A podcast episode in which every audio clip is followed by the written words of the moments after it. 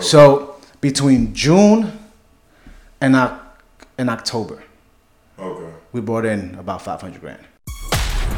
Wake up your mind. Wake, up your mind. You are now tuned in to the Trillion Nation podcast, where we interview brilliant minds for mental growth and entrepreneurship. This is intellect at its finest. Now to your host. Here's Johnny. What's good, Trillion Nation? Here's Johnny back at you again. This is episode three of the Trillion Nation podcast. The person that I have with me today, my first in person interview, by the way, the person I got with me today was worth the wait. We got Mr. Rich, you feel me? He, man, look, so this guy is the CEO and founder of Project Hope Tampa. He took his business from half a million, listen to me now, half a million dollars in six months. Six months, half a year. So we're about to have an intellectual conversation with this great man right here and have him break down these jewels to all my men and women out there. But I got something special in this episode. So men specifically, tune in.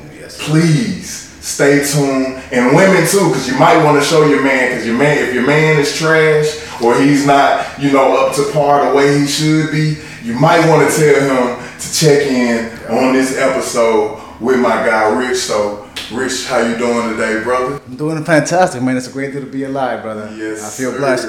Thank you for having me, man. No, Appreciate no, you, man. no problem, Appreciate bro. it, appreciate No problem. So we know we had a good rundown before this whole podcast, but to the followers, I want you to break down in the beginning just so far like who you are, where you from. Of course, we I see the Hispanic accent and thing going on. So break that down, who you are, where you from, and kind of just your upbringing. Yeah, man. So I was born in Manhattan, New York City, Okay. in 1990. Uh, my dad kind of was always kind of in the picture for the first few years. Then he kind of went on. He moved uh, back to DR. So my little sister and I stayed with my mom. We lived in the Bronx for quite a while. Uh, you know, so my mom kind of raised my sister and I. I. I'm one of five, so my oldest three siblings kind of lived with my dad most of the time in DR. My mom did what she could, you know, but I saw her struggle day in and day out. As a female, when you have to be the provider and and, and the nurturer, it's damn near impossible to do both. Right, right, right. You know, so I I saw the struggle and I knew that everything was because of money. At that age, at eight years old, you don't even know what what money is, Right. but you know that it's something that's necessary. So I got my first job when I was 11 years old. Right. I went down to this pizzeria on Kingsbridge Avenue, right under the one train, um, and Broadway on 231st. And I asked him for a job. This old, you know, this old Italian dude he Yeah. laughed at me. He goes, he goes, what do you do? I'm like, whatever you need. Right. So he gave me a bag, a bag of flyers, and he goes, walk up and down Broadway and just hand these flyers out. I'm like, you got it. Hustle. So he was paying me two dollars an hour. You know, so I would go every Saturday, Sunday. I would work four or five hours, get my ten dollars, but I got pizza. Okay. I got pizza and a coke, and as an eight-year-old, the pizza and the coke is worth the job alone, Right. right? So I would come home with my ten dollars, give my mom eight dollars, keep two.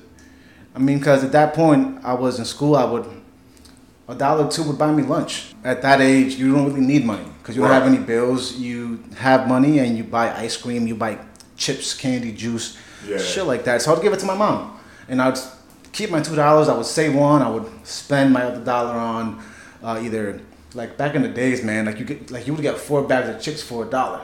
So that dollar would go way back, like like Mm-hmm. Yeah, like yeah, yeah. like it would go wide, like Right. it would last. You It's feel been me? a while since then.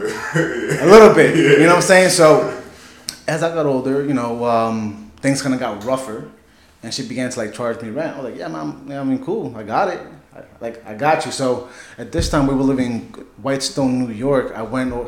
I have a job, man. I was a freshman in college. We moved from the Bronx into uh, Whitestone, Queens, and I went to a deli, and I was like, "Hey, man, I don't know if you guys need somebody to like stock your fridge up, take out the trash, like sweep up." So this guy Tony, man, great guy, Indian dude, took me under his wing, gave me a job. It was like three days a week, and then Sundays, five Okay. bucks, like five bucks an hour. Not much, but again, I'm in high school, so uh, I, I, I, I wasn't really into like the brands. I was more into sports, so I didn't need the money. Right. I was just paying rent to help my mom's out with, with the bills.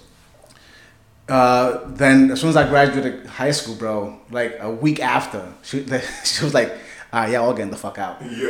I'm Oh, like, shit. "What you mean we getting the fuck out?" Yeah. He's like, "Yeah." He's like, "Yeah, I bought tickets for all y'all to go back to live with your dad." I'm like, "We never discussed this And here, where was he located? in DR." Oh, okay. I'm like, "Yo, like I got my aspirations here. Like Right. I want to go to Baruch College. That's my dream college. Okay. I can't go to Baruch if I'm living in DR. You feel me?" Right.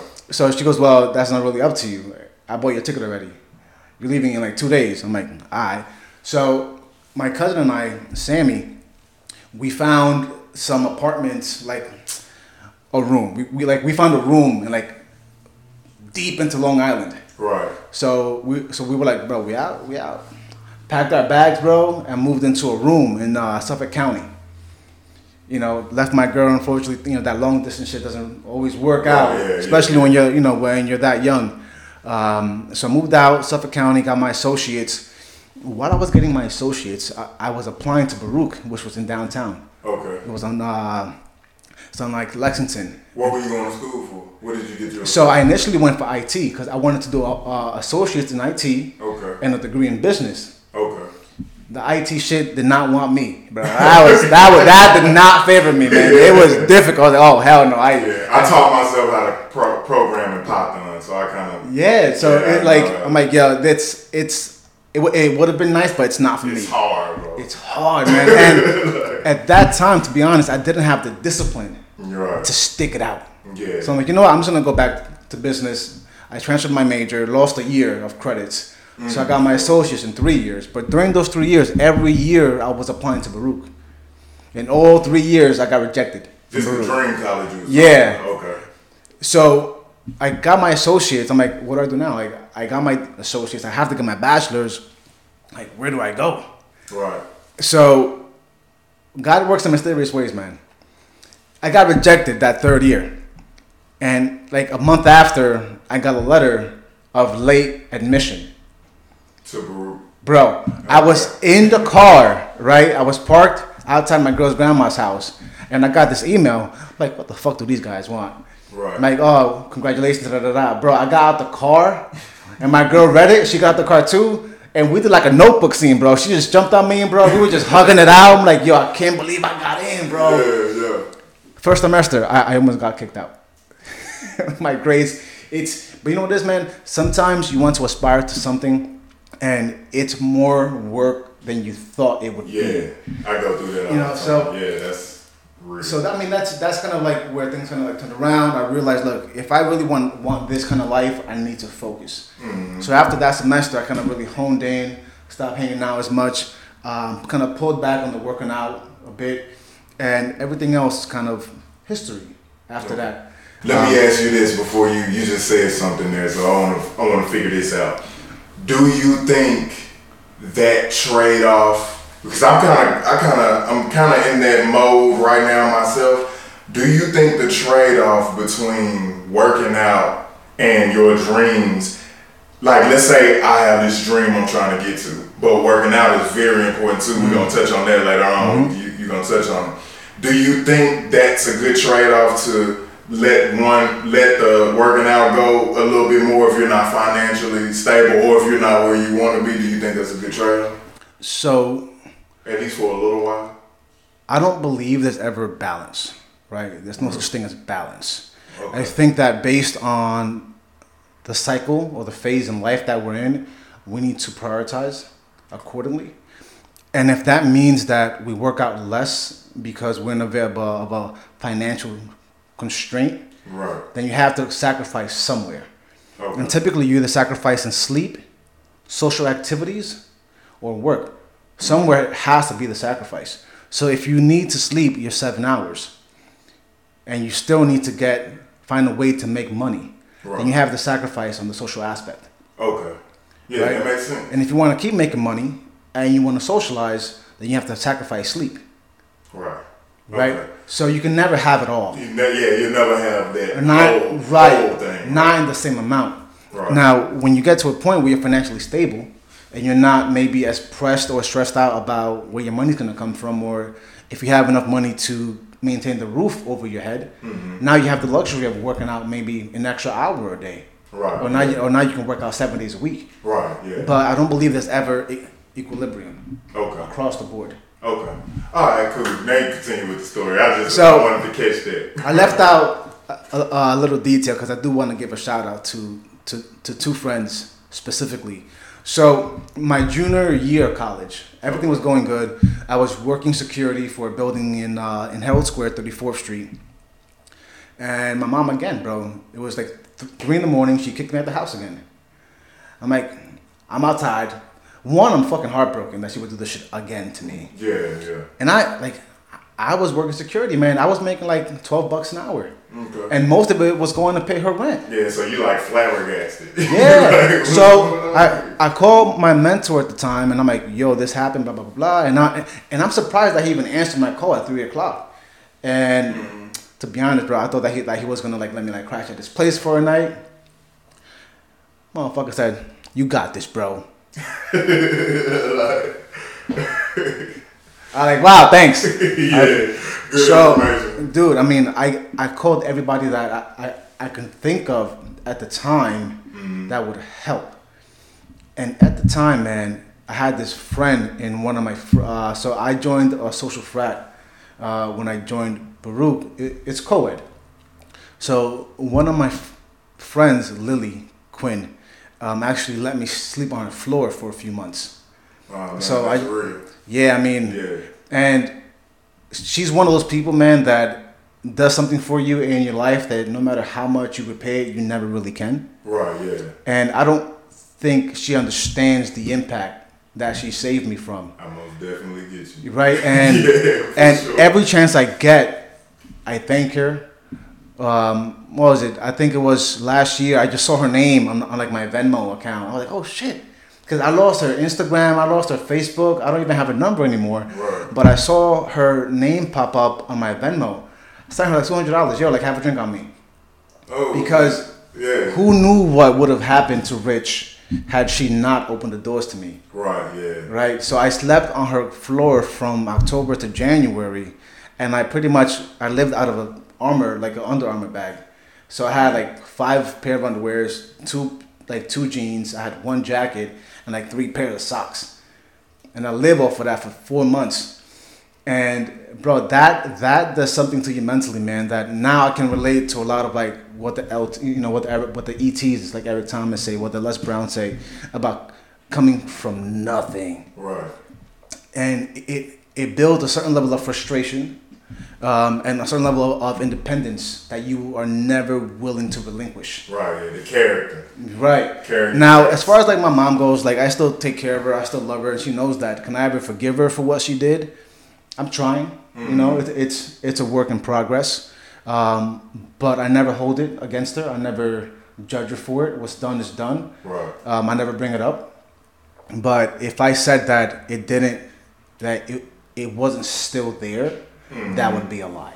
Yeah, Yeah. yeah, you, yeah. Yeah. It's certain things it's hard to Yeah. get rid of. So it's one thing you mentioned um, in that in that lineup of a mentor, right?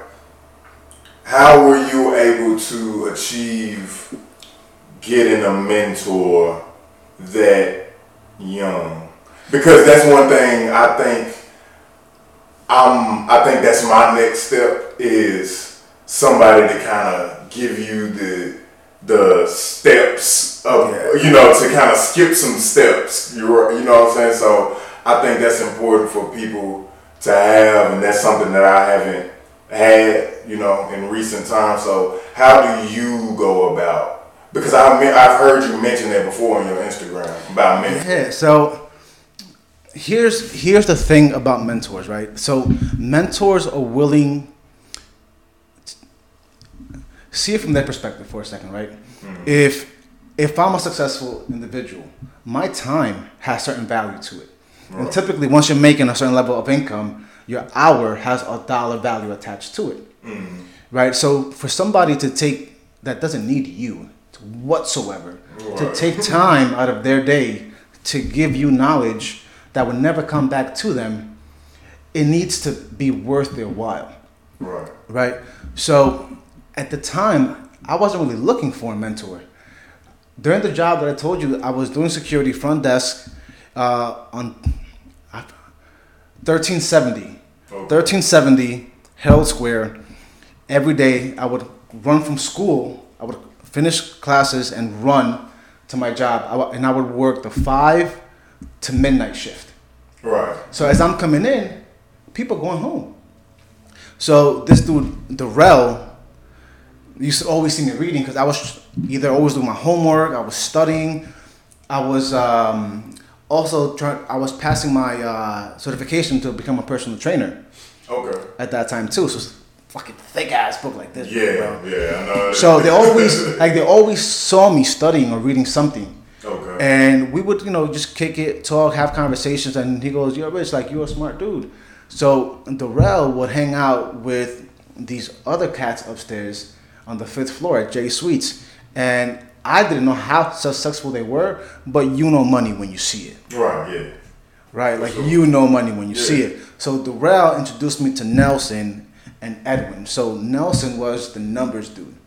He was the accountant, the finance guy, the wealth manager, the wealth planner. Anything numbers related went to Nelson. The guy you want to know. Right, right. the guy you want to know. But sometimes it's like you want to learn from somebody, but sometimes there's just no chemistry, there's no connection, there's, Right. there's nothing in common, right? So you can want to pursue something, but if it's not authentic, it's not really there. yeah, it don't make sense. right? So Nelson and I, you know, like we would talk, chit chat here and there.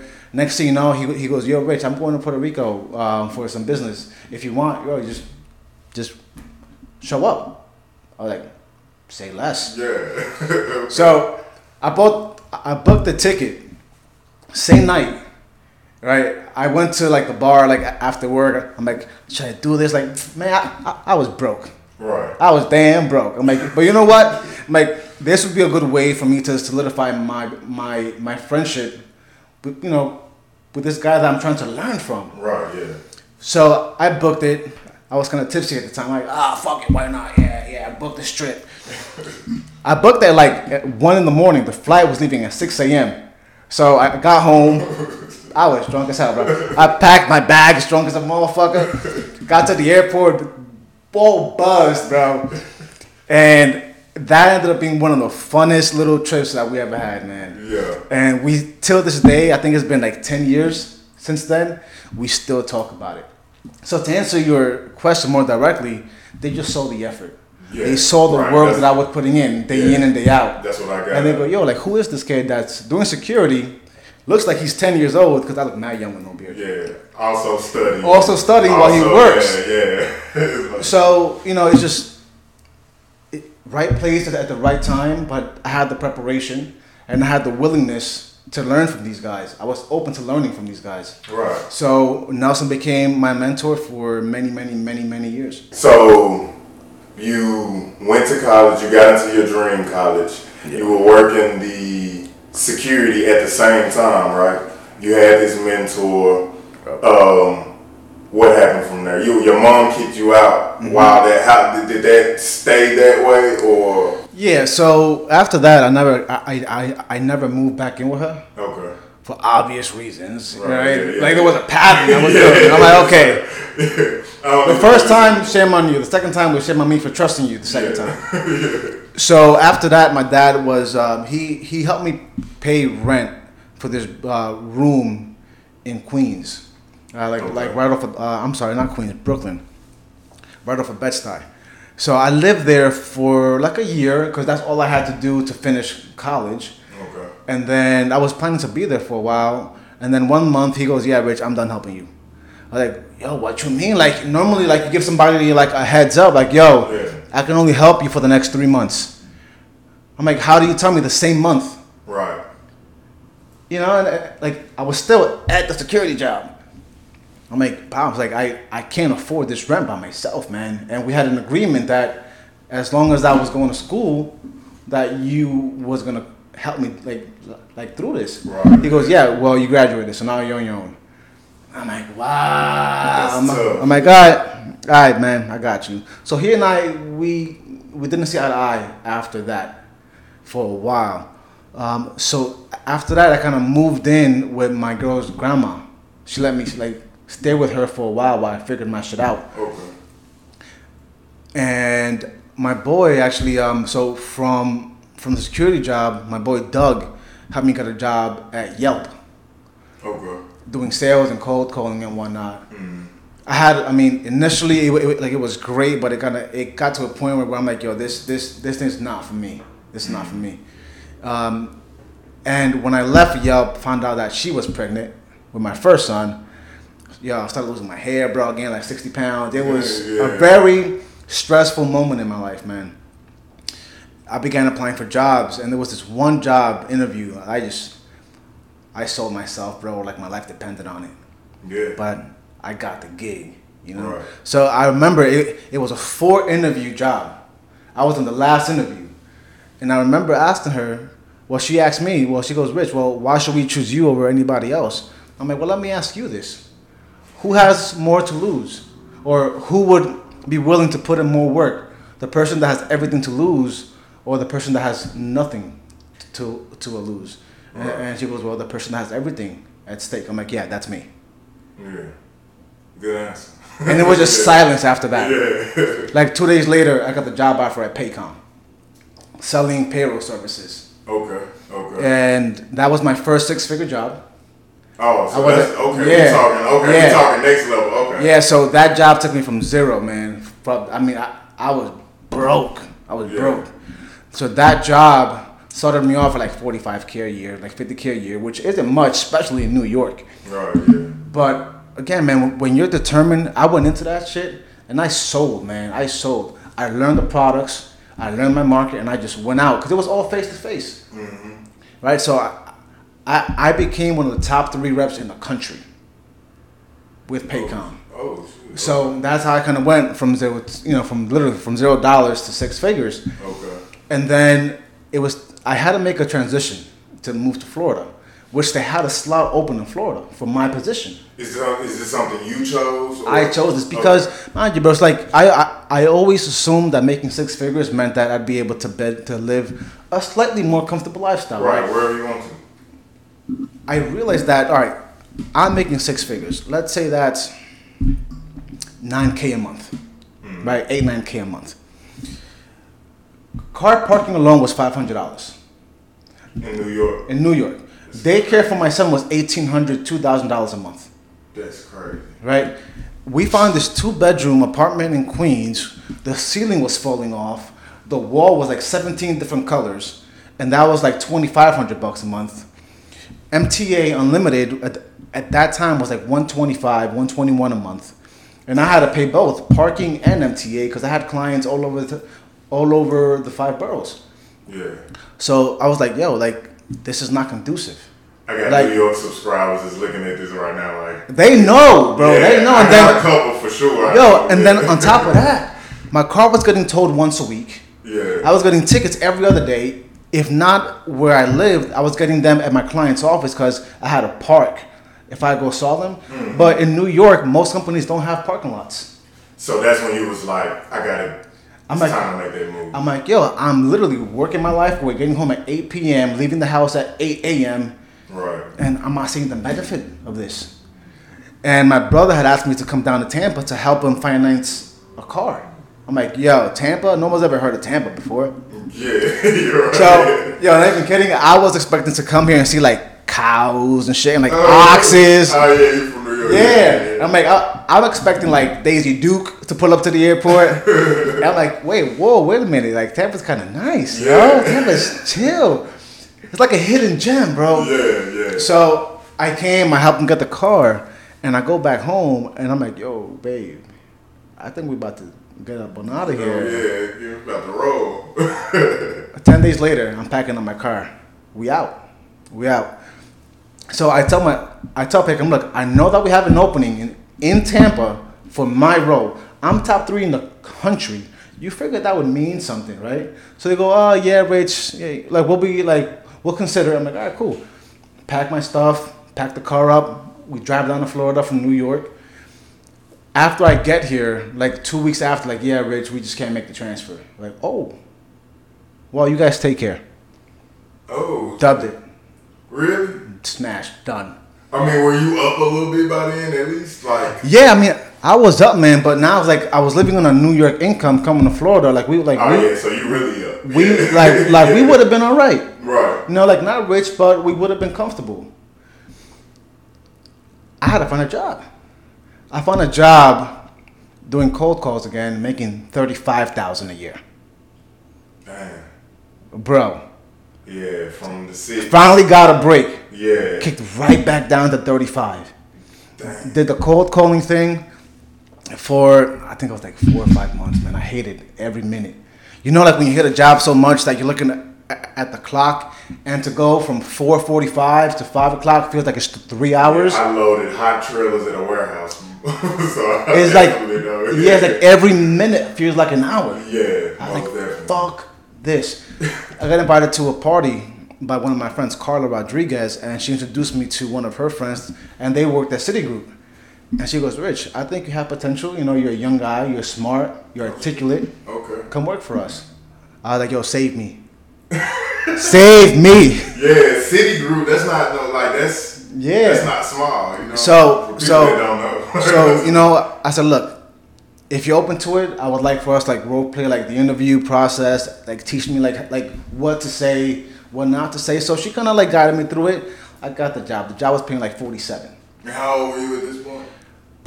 like 28 Okay. like 28 Okay. Cool. so it was paying like 47 okay. now mind you i moved down alone right so like I- oh, your girl didn't move. Nah, she, sh So I kept her up. I kept her at her mom's house with with my son. I'm like, yo, let me go down there, figure shit out, have everything set up, so that when you guys move down, you guys have a home. So they sit up there. The plan was supposed to be for them to stay up there for a month. Mm-hmm. I was trying to qualify for like low income housing because at 35k a year, you can't really provide for a family with that. Right. Yeah. So every month, oh, Rich, not no, we're sold out. We're sold out. Almost four months, man. I had to wait to bring my family down. Almost four months, bro. So I got the job at Citi. I brought them down, and I, I was at the Citi for a while, man. For like two years, for like two and a half. Then they had a massive layoff. Everybody got fired. I think like my team was like 45. I think like seven stayed. So I'm like, okay, we're, we're back to zero. one of them? Yeah. Oh, Oh, yeah. shit, Okay. I'm No. thinking was like, okay, that's No, I got kicked out. that's crazy. Like, Rich, pack so you shit. Back to zero again. Back to zero again. I'm like, all right. So I said, well, I, I wanted to leave Citi because I wanted to go into wealth management anyway. Okay. Like that was really the, like the goal. And in Tampa, Citi doesn't have any branches, so I can't do wealth management at Citi. Okay. So I was looking to go maybe to Chase, um, Raymond James here, which is huge. Yeah, yeah, I see them a lot. I'm like, okay, well, I, I need to make the shift anyway. I just thought that I'd have more time. So I began applying, applying, applying. And at the time, I was actually going to school for my CFP, my uh, to, to become a certified financial planner, Okay.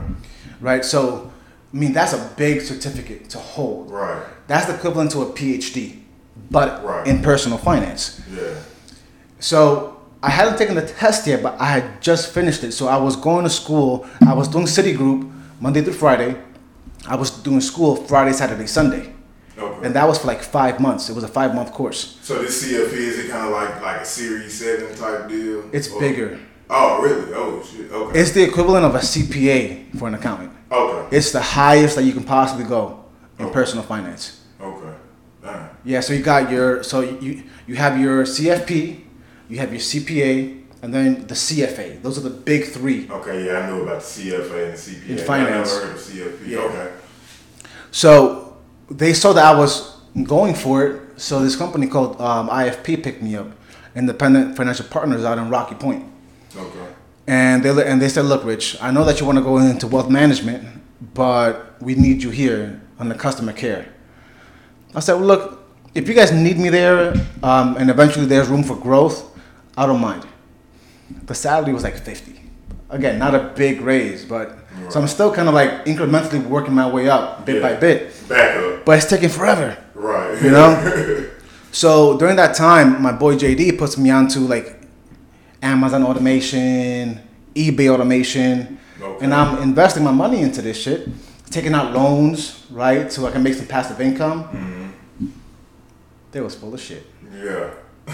Now I'm stuck with this 25k loan. I'm thinking about filing bankruptcy because I can't afford the loan on 25k plus the 5k for eBay plus all this other shit. Right. So I'm like, yo, like, and then my mentor said, Rich, if anything over 10k, if you file bankruptcy, they can still try and come after you in in in a litigation. Hmm. I'm like, well, I don't want to deal with that shit. Yeah, yeah. So I I kept looking for people that could do Amazon, but legit that actually can give people results. Mm. Because I believe in the concept. I just got introduced to the wrong team. Right, yeah, I see that a lot. Right. Yeah, I. So I came across these these these like other dudes, and they and they they were doing well.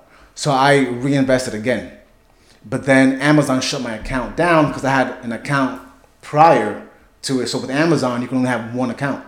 Oh, dang, I didn't know that. Yeah, Okay, I need to check on that. yeah, you only have one account. you know, Give me a so muscle game when it's then that. then um, I found some dudes that were doing the same thing, but with Shopify. Now Shopify, it was called like Shopify automation.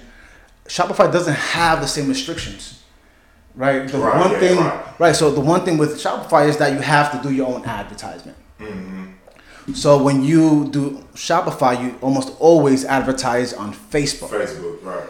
So I, I met these these dudes that were getting customers some decent results, right? So I began Through Facebook ad. through Facebook ads. Okay. So I became a broker for them. Hmm. And I'm not gonna say his name because he turned out to be a scumbag. Okay. But yeah, don't say his name. no, I mean, but initially, like he was getting clients good results. Like, Right. dude, this is great. Like, I'm gonna put like like people on this Right. because I've always wanted to help people make money, man. Mm-hmm. I've- like my mom has struggled with it. I struggled with it. So I have a, a sincere passion of helping people make money. I'm like, dude, I'm, I'm gonna send people like your way, and he wouldn't give me much of a commission, like 2k here and there, right? So it wasn't like a whole lot. He he was charging like 15. Oh, So I'm like, okay. So after a few months of doing that, I made a few thousand bucks. And people are like, Rich, my store's not doing anything. I'm like, nah, don't tell me that shit. Not again, bro. Please, not again, bro. This is, oh yeah, Rich, don't, don't worry, I got it. You know, it's just this, this, and that. They're panicking. They're being impatient. But they they coming to me because I'm the one that referred them. referred him right, yeah. And this dude is no ghosting them. I'm like, I'm like, look, dude, I, I can't, I don't do business like this. If you can't fix this for them, I can't refer you anybody else. And you know, he gave me some runaround for it. Long story short, promised me that he would. He never fixed anything. Dang. So I'm like, yeah, man, this I'm done. And it's on your name, um, like, That's that's Yeah, the shit. yeah. Now you got my name tarnished because you can't get your shit together. Yeah. I don't care how much fucking money it is. I'm out. yeah. I'm out. Like Warren Buffett say, like I think he said, you can lose money, but the day you mess with the, the day you mess with my reputation, Yeah. it, I, you know, turn into a monster. Yeah. So I did. I dipped on him. yeah. Um, and I, I was transparent to all the, you know, to all my like referrals. I, said, look, guys, he was doing so good at first. I don't know where he went wrong or why that that went wrong. He and I are not really on, on good terms, and we were even gonna go the, like the legal route, but none, like none of the people that had onboarded with him did like they have the money that he had. He had like a team of lawyers on standby. Right. So you know, we just cut. Yo, bro, to find Yeah, yeah. So you know, just kind of like didn't make sense. So we just cut our losses with him. Then I was introduced by one of my clients that I referred to this guy. He mm. said, "Rich, reach out to this other guy. You know, I, I I've heard that he's pretty good at it. You should talk to him." I'm like, "Shit, all right." So I hit him up on Facebook. I'm like, "Yo, what's going on, man? I'm Rich. This is like what I, this is who I've worked with. This is like what I've done." And he goes, "Oh yeah, that guy's full of shit." I'm like, yeah, I mean, it's always easy to talk sh- shit about your competition, right? Right. So I, I took it with a grain of salt. Mm. So he goes, bro, like, why don't you and I do something? Like, I'm good at what I do, and he's and like he he referred me like five six people that I spoke to that spoke highly of him. Right. I'm like, okay, so like this could actually work. So from there, I was like, okay, well, I have a guy that gets me leads for this kind of stuff. So the three of us kind of got together and we said, look, if he knows how to do this right, help people make money, I can sell it. But now, mind you, I'm selling his product, mm-hmm. right? It's not my product. So I'm like, okay, I got you. Just what can clients expect with this? This, this, this, and that. I'm like, all right, bet. So let's get a few and see and see how, how it goes. I was the first customer. I tested his concept out before I brought anybody else on board. Right. Yeah. Yeah. And I was getting, Smart yeah, move, I was making money. My ad spend, like initially I was breaking even, right? So like there wasn't much profit, but eventually after the first month, which he said, Rich, your first month, you're not gonna make money because Facebook ads needs to be uh, um, optimized. So it take, you know takes time. Yeah. You gotta figure it out. Then Yeah. retargeting, like figure out which one works. Bro, he knew all that shit. Yeah. I knew none of it. Right. But I trusted him, right? Right. So we're like, okay, well, well, if I if I know how to sell, you know how to market, then this could actually work out. So we started at like five at like five k, right? Offering the same service that the other guy was charging, but his process didn't work. So we started at 5K. That shit didn't go anywhere. Like, okay, mm. that's odd. So we actually increased it and began to generate some sales. Hmm. Then we, okay. yeah, then we increased it again. I think to like 15 and got more sales in. So we kind of kept it at that, and and things were going great. We we, we were doing like 80,000 a month, Oh. 80, 100 grand Okay. a month. Okay. Hold on. Hold on. Hold on. Hold on. So okay. So what what age were you at this time? This was prior to COVID. No, no, no. This was during quarantine. This was yeah. So this was during Okay. quarantine. So within the time of 28 and this time, you were like, like you had increased incrementally from. yeah. So I was actually doing this while I was working at IFP. Oh, okay. So, oh, shit. Okay. so I would take my lunch break, hop on a call with a client, run them through the process, get back to work. Sometimes I would just walk out, okay. just disappear for, for like 20 minutes. All right. And they kind of got in my head, like, Rich, like, where you been for the past 20 minutes? Like, we noticed that you, and they're like, taking a lot of bathroom breaks lately. Yeah. Like, I, well, I got kids to feed, bitch. Like, Yeah. like leave me alone. I got okay. So I got a question for you because I got a YouTube video about this. Right? When so you you have stories, of course, of people like quitting their job and Oh, yeah. creating a creating a company Oh, yeah. and making like six figures in a day. Oh, yeah. Like it worked out. But for most people, the smart thing is to start a side business, side hustle while you're on your job.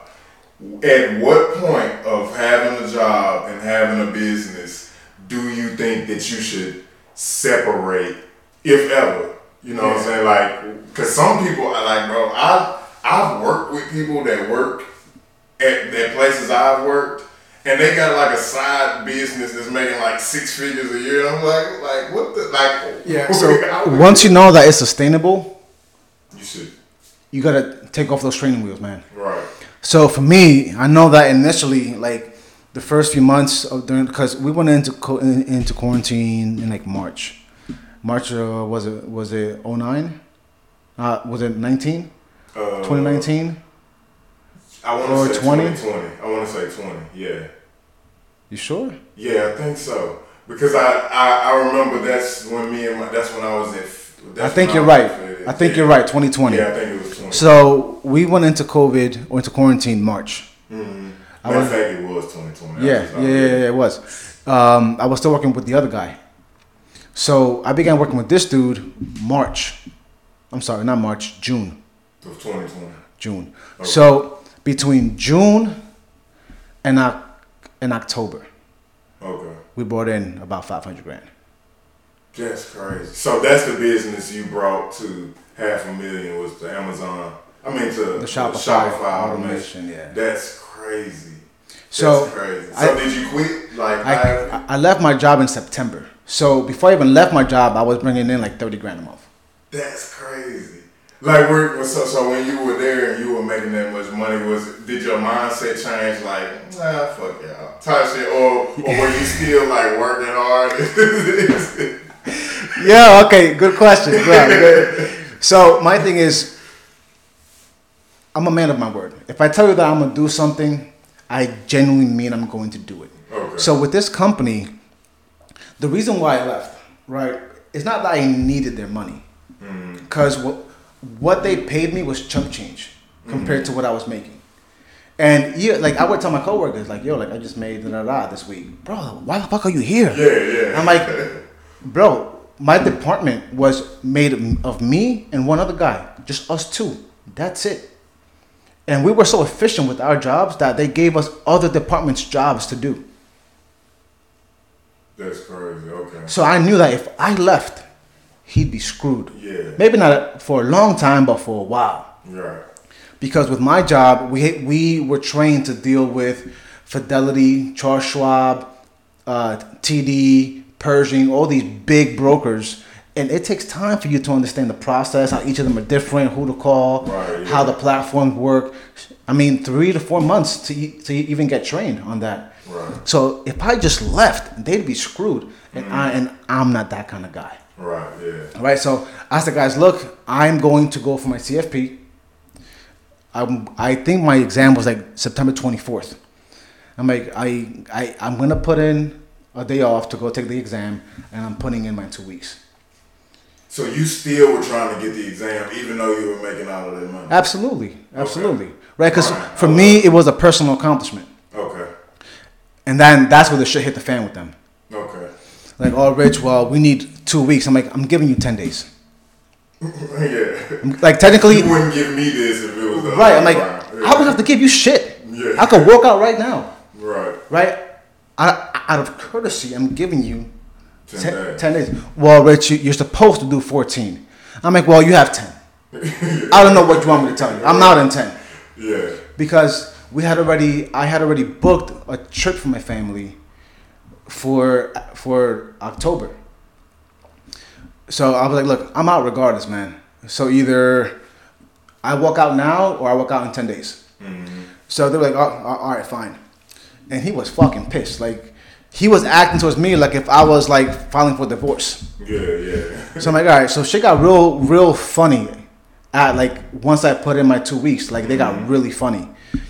And I remember even through text, man, like, oh, Rich, if you're gonna put in your two weeks, you can't take a day off within that time.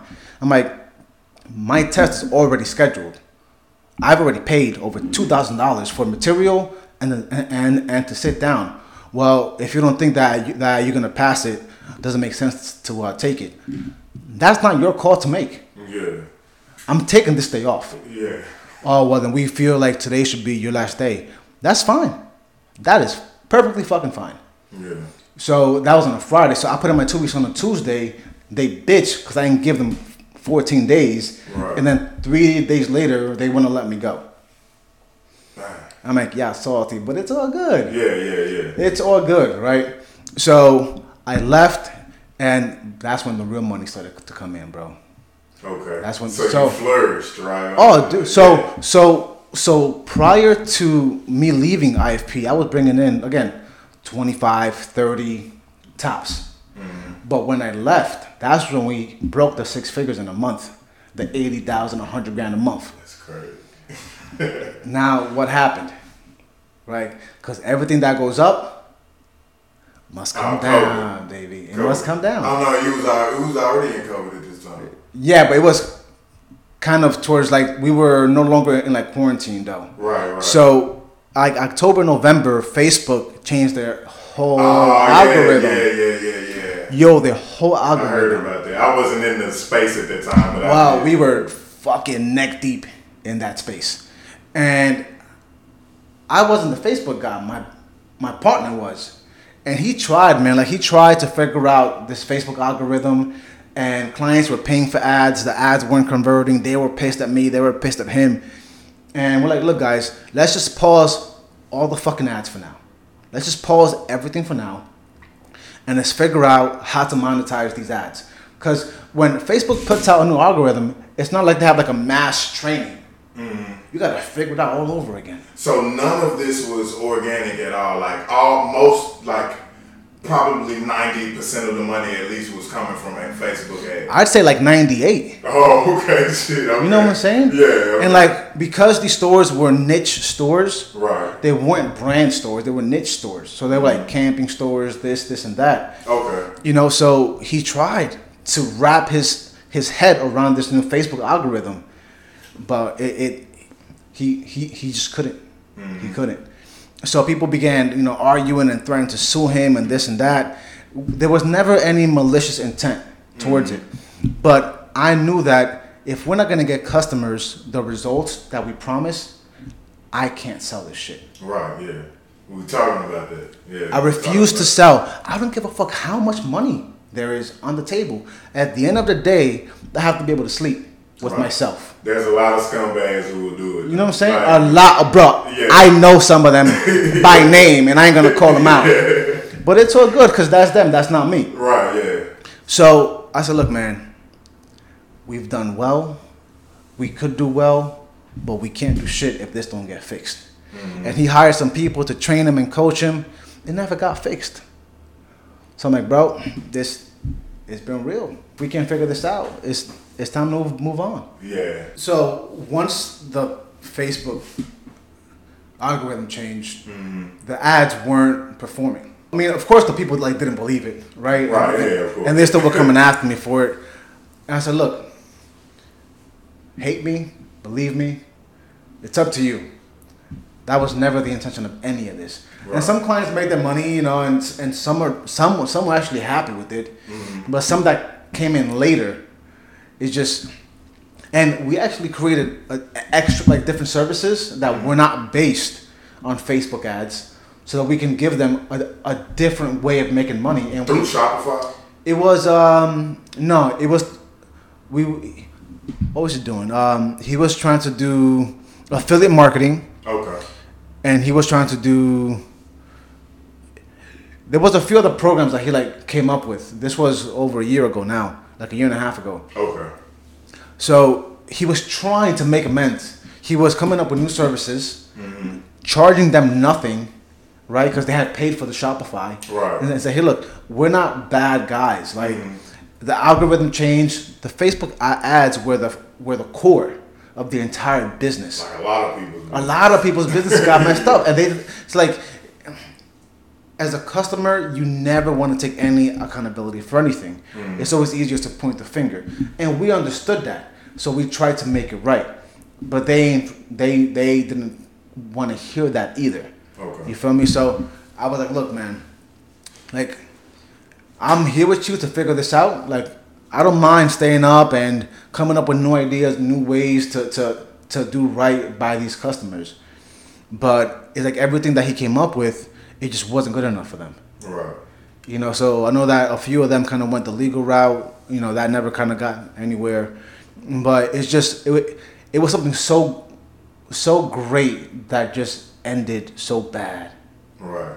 you know um, and since then i said well you know what i know me and i know my ethics and my moral compass and i know what i'm willing to do for my customers and i know that i don't know any, anybody in my circle that's willing to do what i'm willing to do for my customers if you go into any of my airbnb accounts and you read the comments mm. they don't talk about the house they don't talk about the property they don't talk about the price they all talk about me Right. because you will deliver the experience. So, out of that experience, what do you think? What would you say was the biggest takeaway from that whole Shopify process? What would you say was your biggest takeaway? If I if I can't control the process, I'm not selling it, Okay. Right. right? Because now I'm I'm putting my name on somebody else's work, and I don't dictate the quality of their work. They do. Okay. So when you say the process, you're not talking about like I know most people say like I, they like real estate because they can touch it. You don't mean in that way. You just mean like having full control over what goes on in the situation. Okay. Because if I refer you this client, right, Mm-hmm. and I tell this client, uh, this guy's gonna take care of you. He'll do A, B, and C, because you told me that you that you're gonna do A, B, and C Yeah. for this client. I'm the motherfucking messenger. Yeah. So if you're gonna make me look bad, why should I trust you? right. Yeah. You know, sense. and I know that it was never intentional, mm-hmm. but it was what it was, And you can't change it. and I can't change it. right. and I can't give them all their money back because like we had other people that, like like we had staff to pay, we had merchant processing fees, we had to pay rent for the office space, we had our own ads to run, mm-hmm. our our leads guy got a cut too, so like just because we made a hundred grand doesn't mean that we kept a hundred grand. Right. Yeah. Like there was other people to pay out. Like I had employees that I was paying out of, of my pocket, Right. right? So they didn't want to hear that. And I own an S corp, so legally as an S corp, you you you have to give yourself a reasonable salary, Right. Yeah. Right. right? So like you can't have an S corp and then just leave the money there, Yeah. Yeah. Yeah. yeah. right? And so my accountant said, "Rich, if you own an S corp, give yourself a reasonable salary." I'm like, "Okay," which is he recommended half. I'm like, "That's a little steep, man." He Yeah. goes half. I'm like, "I'm like, you're the CPA, man. I pay you to guide me, so I'm gonna take your word on it." So all the money wasn't there to even give all their fucking money back. Right. So that's why we said, look, let's let's let's create a new service, offer it to him. My lesson was, I didn't control any of the Shopify shit. Mm-hmm. I was the broker, right? I was the one saying, oh, if you want Amazon, go to that guy. You want Shopify, you go to this guy, Okay. Yeah. right? So I had control of nothing, and that was a mistake that I made. Okay. So now with all my businesses, if I can't control the process, the decision making process, I'm not in the business. And in this time, did you get the CFP? Is that what it was? I failed the exam oh shit. Okay. twice. Okay. Twice, bro. twice. Dang. And it sucked. It sucked, man, because um, the first time around, I know that things weren't really good at home either. I was sleeping on a couch for like a year and a half. Yeah. Um, I gave my girl the bed, you know, of course. Um, so I bought this futon, but the futon was hard as hell. Yeah. So I took the cushions from the couch and put it on the futon. But then, you know, so you like you put two futons, two futons in place, but then like that middle like has a gap. Yeah. So like my butt was sticking in, like into that gap. So I had to take like comforters and put it like use the comforter as like a bed sheet for the cushions, Right. Yeah. and then I would sleep on that. okay. And I did that for like the better half, for like a well, like a year and a half. I did that, and it was during that time that I was studying for the CFP. Yeah, okay. Right. So, um, well, the second time, the first time I was still doing the e-commerce. I was working at IFP. I bought a puppy. The puppy was shitting everywhere. I'm like, yo, like I like the amount of time that I had to really focus Your just wasn't there. there, yeah. And then like the night before the exam, I got like two hours of sleep. Okay. Like I, I came out of that knowing I failed. Right. The second time, it went better. It went better the second time around, but just not enough. And it's been a while since then. I think it's been a good like a year and a half since then. And I think I'm gonna give it a shot again. Oh, really? Yeah. Even with all the stuff you got going on now. Yeah, because for me, it's a, so the personal sort of the certification that I have to be a personal trainer. Mm-hmm. I, I I I I didn't pass it the first time either.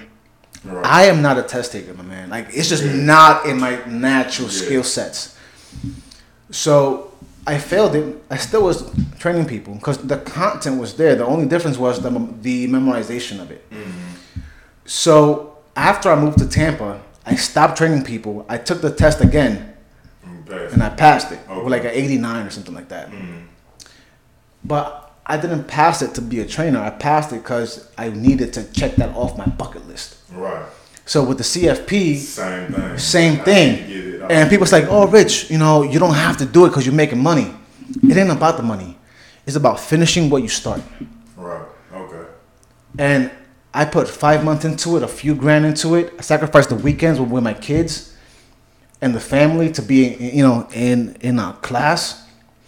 I'm one test away from being up uh, certified financial planner. And not saying that I'm going to go work in the field, Right. But people like, well, then like, Added credentials though. it's added credentials. Yeah. I could be sitting here as a CFP mm-hmm. And you can up the prices of what you have already. or whatever I do. Yeah. Right. Yeah. So I'm not doing it for the money, but it's just it's something that I'm, I'm the kind of guy where if I start something and I don't finish it, it weighs on my shoulders. Right. Yeah. I understand that for sure. So even, like even if I pass, I'm probably not gonna use it. Mm-hmm.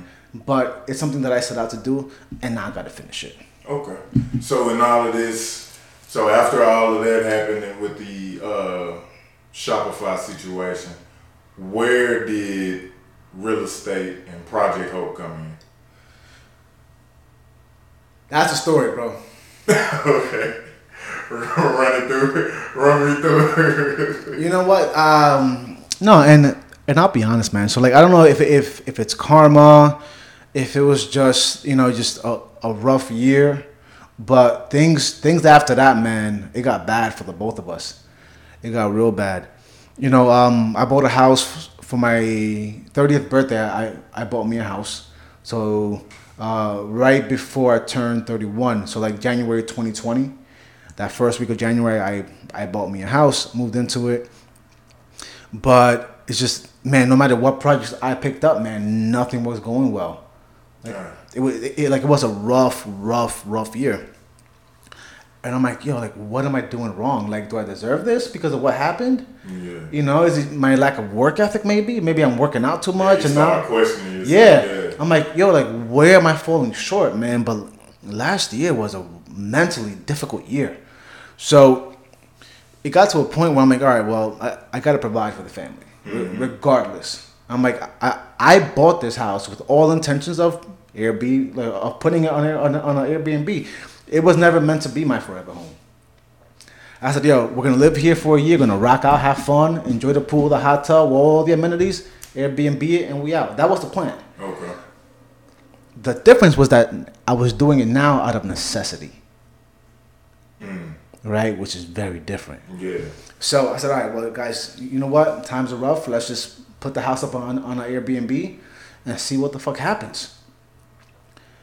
Dude, the same day that I listed it, I, I, I got booked out for like the whole month of January. I was like, oh shit, wait. this shit, wait, wait, guys. Yo, I think I'm onto something. I'm like, yo, everybody pack your shit. we out. Bro, so we just started, you know, we, we, we just cleaned up the house. My like my family, you know, like they came over, like they, they helped. We took good pictures and all that. Uh, in two weeks, man, I refurnished the entire house, and I dipped. I dipped. And by the end of January, I was booked out for the whole year On Airbnb. on Airbnb, bro. That's crazy. In six in six weeks, I qualified to be a superhost already.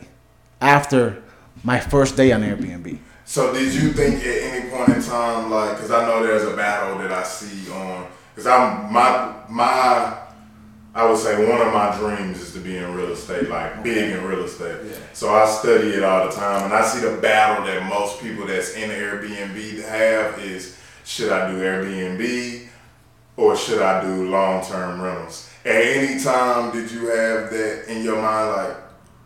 would I am I gonna do long term rentals or Airbnb or was it automatically like I like Airbnb model? Well, I mean, at the time, I didn't have the money f- to do anything that that was commercial. I didn't have money to buy multifamilies, not duplexes, right? but I'm saying your house, like your specific house. Yeah, so my specific house, I knew that if I rented it, I'd get thirty five hundred bucks a month for it, Okay. right? My mortgage was sixteen hundred. Okay. about a thousand dollars net profit a month, Yeah. which for a long term lease is amazing. yeah. Right, the Right. like the average like short term like renter will get anywhere from two to five hundred dollars a month net profit per door. Mm-hmm. I'm like, that's not enough. Like that's not enough for us. Right. So I said, look, let's try out this Airbnb process. Let's see What it does. what it does for us. And I listed the house for like 205. I'm like, based on 205, I did my number. This house could bring in 6K. It'll pay for all its own. Like a night, right? Two oh five a night? yeah. You damn this okay. So ba- based on the math of 205, it made sense. Mm-hmm. It, it'll cover the expenses for the entire house plus my personal expenses, and like we'd be good. Um, I put it for two hundred five, bro. Just booked, booked, booked. I was getting like six bookings a day, That's crazy. a day, bro. I'm like, wait, this is. We Wait, I'm like, yo, wait, wait, wait, wait. This is too cheap. Hold up, two fifteen. I was getting like two, three a day, so less. I was still getting more bookings than the average Airbnb would get. Put it to two twenty five. Now I was getting like one booking, two bookings a week, right? But I was already booked out for the summer. Right. So people were not booking out for like November, December at this point at two at two twenty five.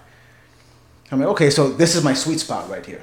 Now, technically, like if you if you use all the like all the websites for analytics out there for Airbnb, mm-hmm. I could have charged 245, 250, 275. right. Now, here's my advice to anybody going into the Airbnb space. You can take one of two approaches. And a lot of the gurus pick this way. I know myself as an investor. Fuck that. Right. I want this. Yeah. So the difference is they say, look, maximize your profits, even if that means less bookings. Mm-hmm. Knowing me, like. and my psychology Yeah. and how I want my, my money made. If I can make less money, right? In, in, in theory, make a thousand dollars less a month, but know that I'm booked out for the whole year. yeah. Your your psyche is in chill mode. I'm in chill mode. Bro. Yeah. yeah. I know my checks are good for the whole year. That's crazy. So Okay. if, if that peace of mind is gonna cost me a thousand bucks a month, take it. Yeah. I'll happily pay the thousand bucks. Yeah. That makes sense. So, like a buddy of mine, you know, he and I are like good friends. Like we're partners now on some of the uh, Airbnbs. He goes, "Rich, you're too cheap." I'm like, "Maybe I am, but what you don't understand is that my beat going too cheap, it brought me peace of mind. Up. yeah. Peace of mind, bro. Like, I'm booked out till March of next year right now. Right now. Right now, That's crazy. I'm not worried about money, bro. Yeah. Like, we're good.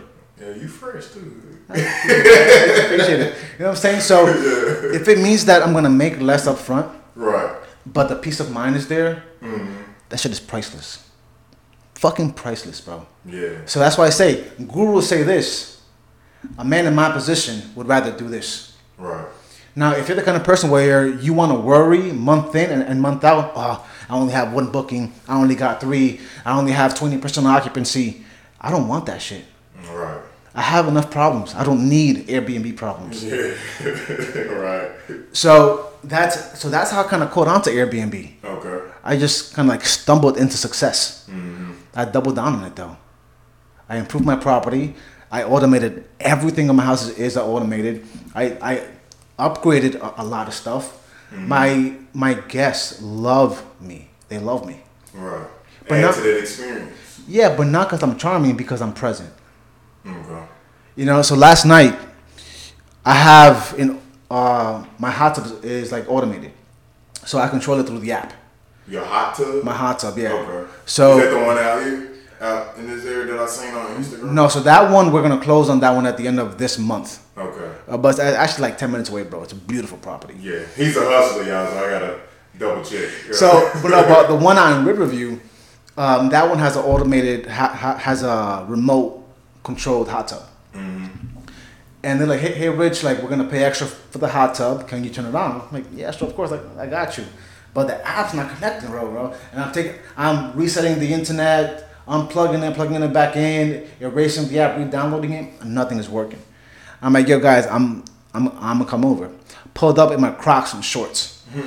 I'm like, yo, I don't know what's going on, but I'm we about to fix this. yeah. So I started. Quote, I began to call my my uh, pool guy. Like, yo, wh- like, what's going on with this, bro? Like, I paid six grand for this system, mm-hmm. just for the automation. System one was six k. I'm like, yo, like, this Right. like like this this system is three months old. It's costing me money again. Mm-hmm. And he goes, well, do this, do this, do that. Did everything, bro. Nothing worked. And they go, Rich, it's okay. Like, it's not that big of an issue. It is an issue Right. when you guys pay me for something, I'm gonna give you the fucking best that I have to give you. That's a The best. right. Like so that you know that when I walk out of here, you can never say, "Oh, Rich never tried." Yeah. You, like, there's nobody, bro, that can say that shit. Experience. You give them the experience that Yes. you that you promised. That I promise, and I show the fuck up. Right. You know, so I left and the guys, I'm so sorry. I'll give you a refund. You know, this and that. And I'm sitting in the car about to leave. I'm like, nah, I'm gonna try one more thing. Go back into the house. I'm unscrewing shit in the walls, turning off modems, just doing mad shit, bro. My pool guy couldn't figure it out. I couldn't figure it out. I'm like, look, guys, I'm sorry. I'll buy you guys some beer, a, a bottle of wine, just something to compensate for the inconvenience. And, and they go, Rich, it's not that big of a deal. Yeah. To me, it is because I care about my guests. Mm-hmm. I assume that every guest is me, Right. and I have high standards. Yeah, what you would care about. I would, I would absolutely care about yeah, that like, shit. Bro, I paid for it. So like, if I'm paying for it, I expect it to work, Right. and I treat my guests the same way that I expect to be treated. Mm-hmm. So maybe some of them have lower standards, you know. So when I treat them how I expect to be treated, to them it's high. Mm-hmm. But I will never treat my guests worse than I would expect to be treated. Right. and they appreciate me for that because they see the effort. Mm-hmm. So that's a prime example, man. Like I stumbled into it, but I'm perfecting the craft. Right. So now I'm going all in on Airbnbs. Yeah. So did you take like just profits from one and poured it into the next one and poured it into the next one like that? That's and and just basically built a company off of it, built So- Project Hope around it. You know that first property that I told you I bought for my 30th birthday, right? Mm-hmm. So I bought that house for 280 Okay. right before the market went crazy. Well, the market was was kind of going crazy at that time. Mm. It was a time where the house would list and people would buy it before even looking at it. Okay. So my realtor and I were looking at this house. We're making a, like an appointment on the way to see it. Like it just got snatched up. Why? It has a sunset view. It's a lakeside house, hot tub pool, like uh, the nine four bedroom, two bathroom. It's a cozy little spot, right? It's not mansion like, right? Like it's not like a this this grand entrance, but it, it's a cozy like little spot. Right. Going for two eighty. I'm like fuck. And That's good for all that you just named too. Like, Yeah. Yeah, right. I was like, what, 280? Yeah, I would snatch So when I was looking for the house, bro, like every hour I was checking MLS and Zillow. Every hour, refresh, refresh, refresh. The house came back on the market. So I called my realtor. I was like, yo, Jess, make an offer. Rich, but you haven't seen it. Fuck seeing it. It, yeah, like- Place the offer. She goes, You got it. Placed the offer, locked it in, went to go see it, trashed. But it's cool though, because the value was always in the yard. It wasn't in the inside of the house. Yeah. I mean, from everything that you just named, it was worth it. It Yeah. worth it. So bought it, closed like a week a week before, my birthday, because I, I I turned 30 January 18th, and closed it on the 15th. Okay. or the 12th, I think it was. So, popped the bottle, whatever. And then we started doing, you know, I redid the floors, painted the outside, painted the inside, did it like, you know, just putting money into this shit. Mm-hmm. But I bought it for 280. The house is now worth five. Oh yeah, the market. Yeah, the, The market market. kept going crazy. Yeah. So this is what I tell all these like, look, I love Grant. I love a lot of what these guys do. It's my boy. Yeah. Yeah, no, no, no, and and and he's the goat. Right. Yeah. But people need to understand that when Grant talks about real estate, he's talking at a different His level, Yeah. at a different level of the game. Right. You feel me? It's like if you're talking, like I was gonna compare it to bodybuilding, but it doesn't really compare. Well, to an extent, right? Because even in bodybuilding, before you start doing certain exercises, you have to go through the fundamentals, Right. Right? It's like you can't just slap on 245 and, and just start squatting yeah. or benching. Yeah, same shit applies, right? Yeah. You need to go through the learning curve. Mm-hmm. So with people that own real estate, like, oh, I'm gonna sell this, I'm gonna take the money, I'm gonna put it into that, and then I'm gonna flip that.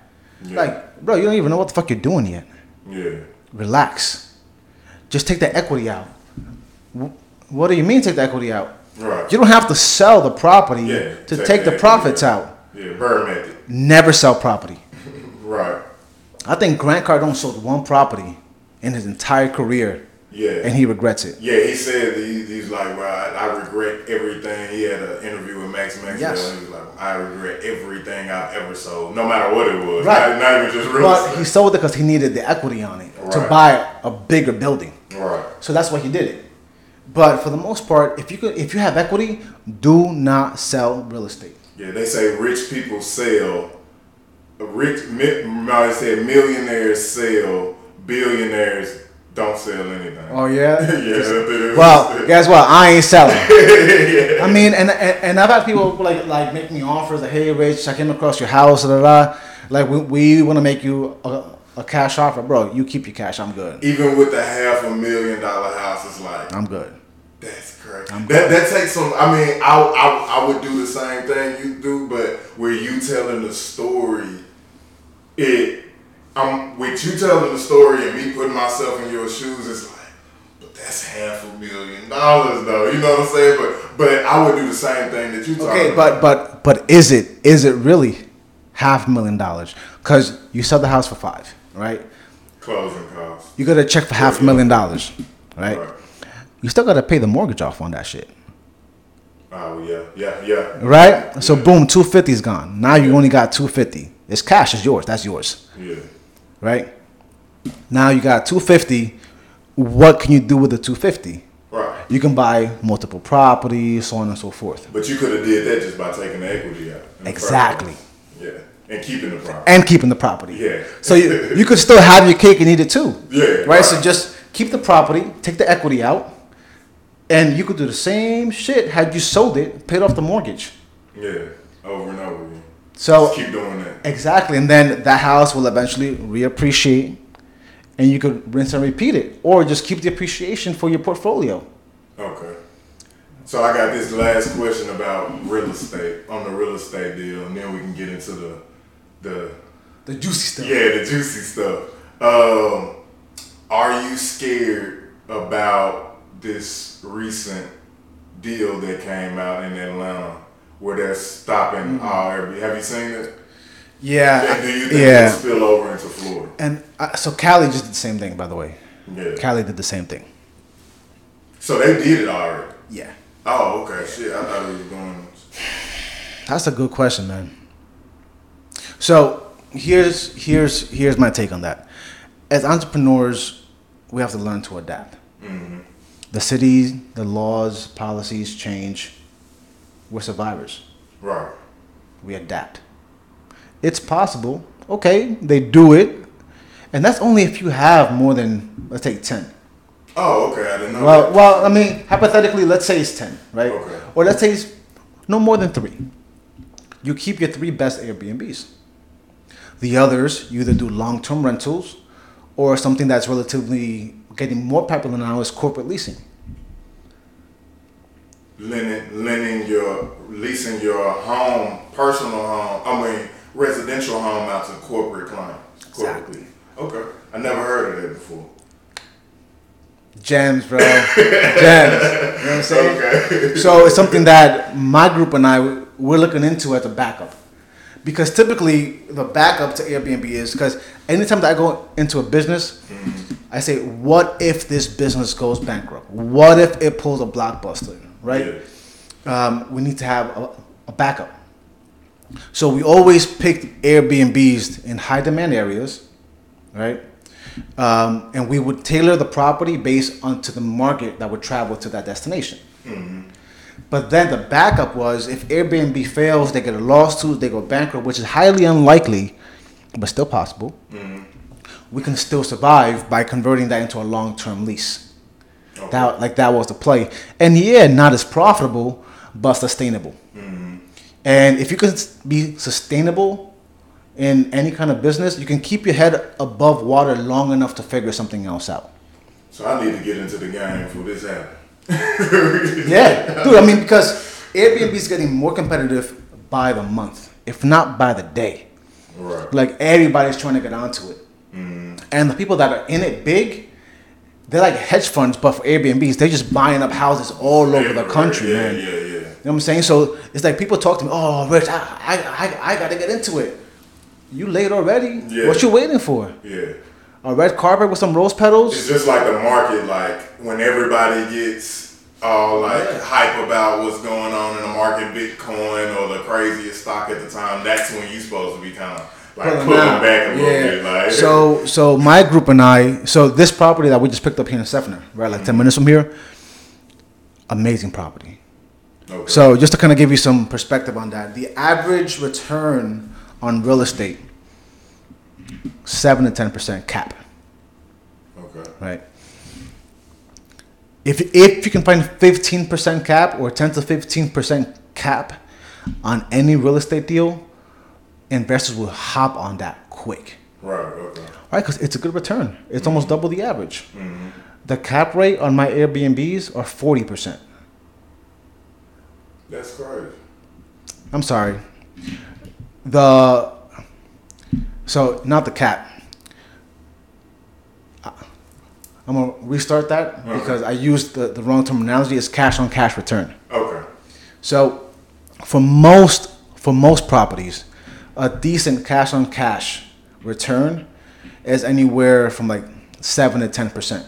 okay, So cash on cash is if I put in hundred thousand dollars cash right, into this deal, how much of that am I gonna make back in year one?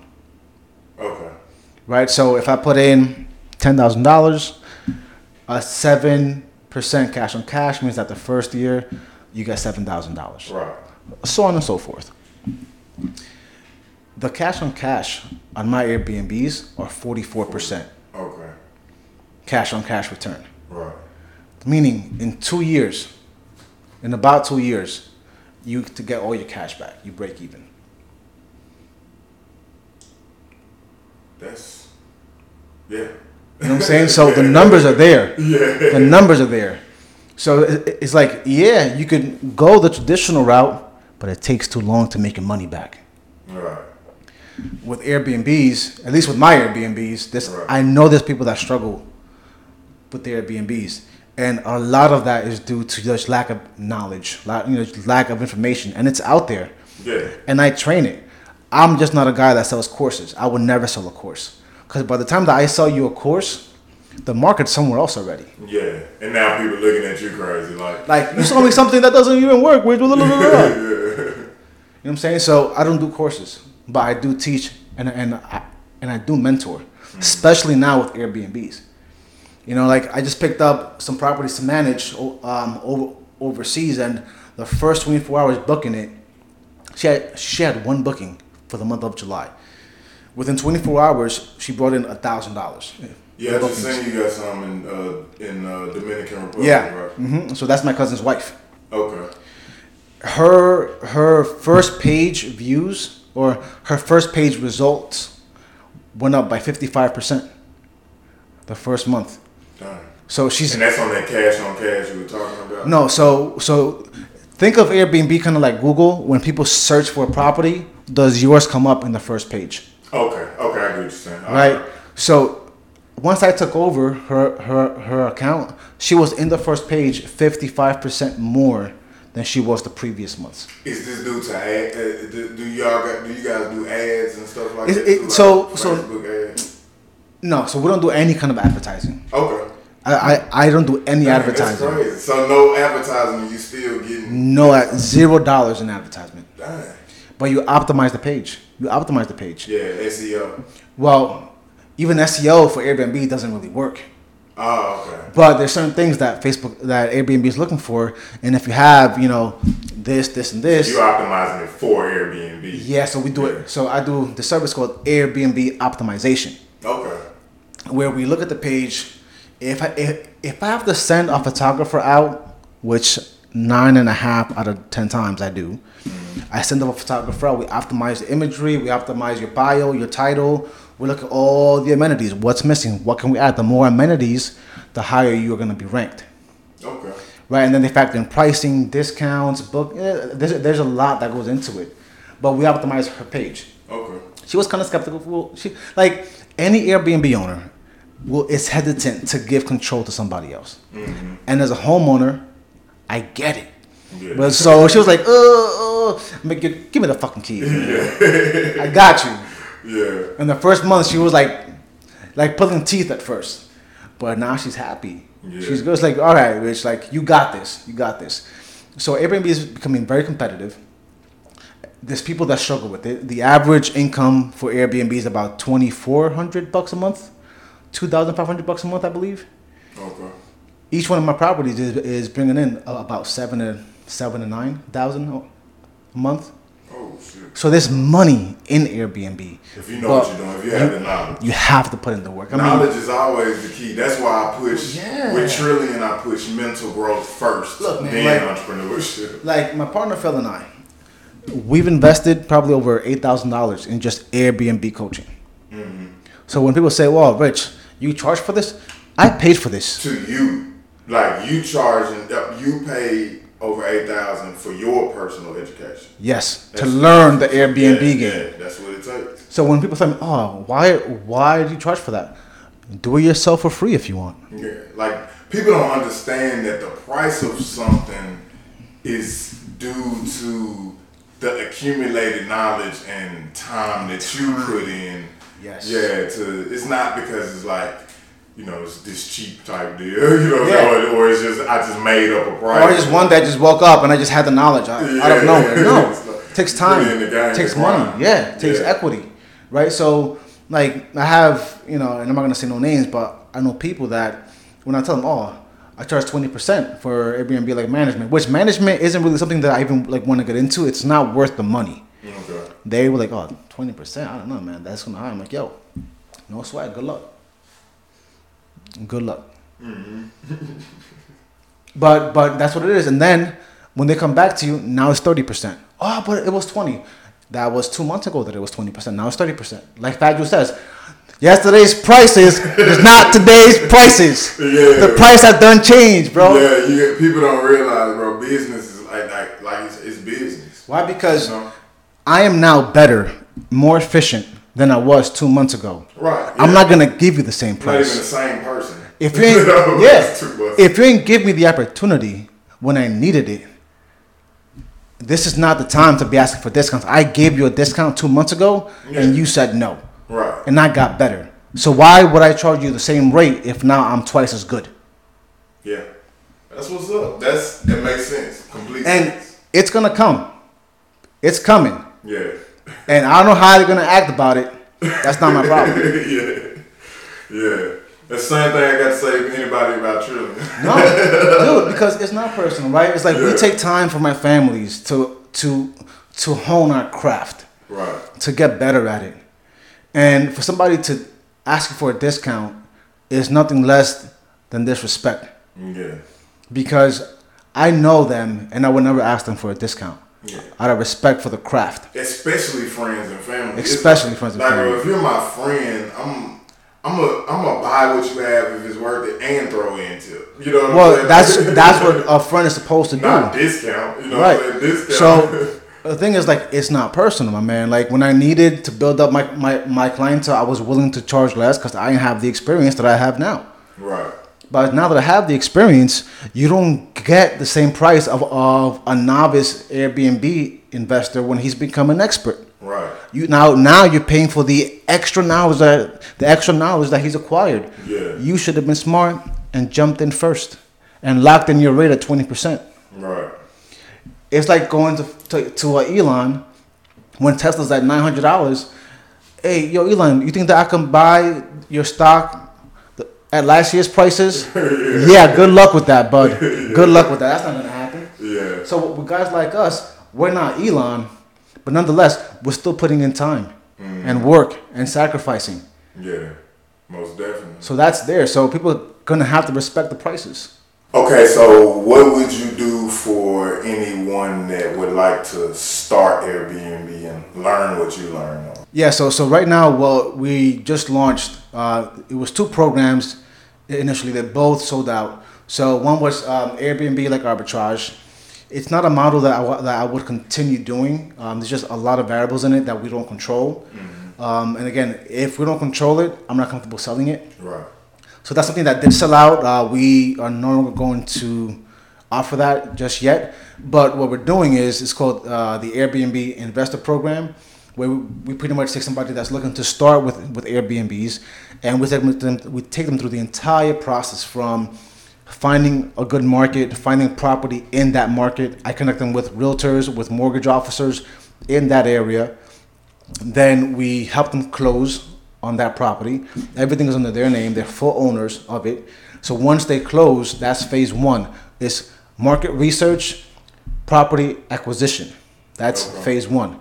Phase two is the Airbnb phase, right? Where okay, now that you got the property, now I'm gonna bring in my designer, I'm gonna bring in my my photographer, my Airbnb team, and we're gonna pretty much stage, design, build your whole Airbnb listing, your VRBO, your Booking.com, and we're gonna set you up from success from the beginning. So it's like done for you, Airbnb. Everything is done for you. That's what's up. So the only thing that you have to do is phase one, Okay. because you are buying the property under your name right. right? I know that before me, a lot of guys were doing Airbnb automation. Yeah, I heard that. So the thing with Airbnb automation, and again, I always put my customers 1st mm-hmm. I would rather me like me make less money and make sure that my clients make more money. Because you take care of your clients and more will always come. Right. Yeah. So with Airbnb automation, what they would do is they would take 30 from you, 30 from Bob, 30 from Janet, right? And they would collectively either do arbitrage with your money, mm-hmm. or, they would, or they would buy a property under their LLC name and then give you dividends. Oh, okay. Kind of Right. like holding a stock, and they would pay you off. Right. Like monthly or quarterly. Right, but if you do the math, man, so they they were charging 40k a pop. If I'm giving you 2k a month, you gave me 40k. Yeah, you could get your money back in two years. To me, as an investor, I wouldn't buy that. Right. So why would I sell something that I wouldn't buy myself? It doesn't make any sense. Right. Yeah. But these kids are willing to sell whatever it takes to make a quick buck. Hmm. And that's the issue with the modern un- entrepreneur. They want quick money regardless of the collateral damage that's caused. So I said, look, let me restructure this entire concept of working with Airbnb investors. I'll do it for them, but everything stays under their name. This is your property. Right. Most people, even people in Airbnb, don't know the Airbnb game. Right. So somebody new to That's a lot of Airbnb knows even less. Mm-hmm. So my my rates, I, I I feel like I'm being a, a little too cheap, but I feel like it's fair. Okay. So I charge ten grand for that, right? But you make that you you make that money back in two months. Yeah. You know what I'm saying? So it it makes sense. It pays for itself in thirty to sixty days Okay. because we set you up with the same model that I have, and my properties bring in nine nine to ten k a month. Hmm. Okay. Right. So if you're gonna make, on average, my properties do anywhere from seventy-five to ninety-seven k. Right. If I told you, look, you pay me ten k, I'll help you make ninety. No, you do that all day.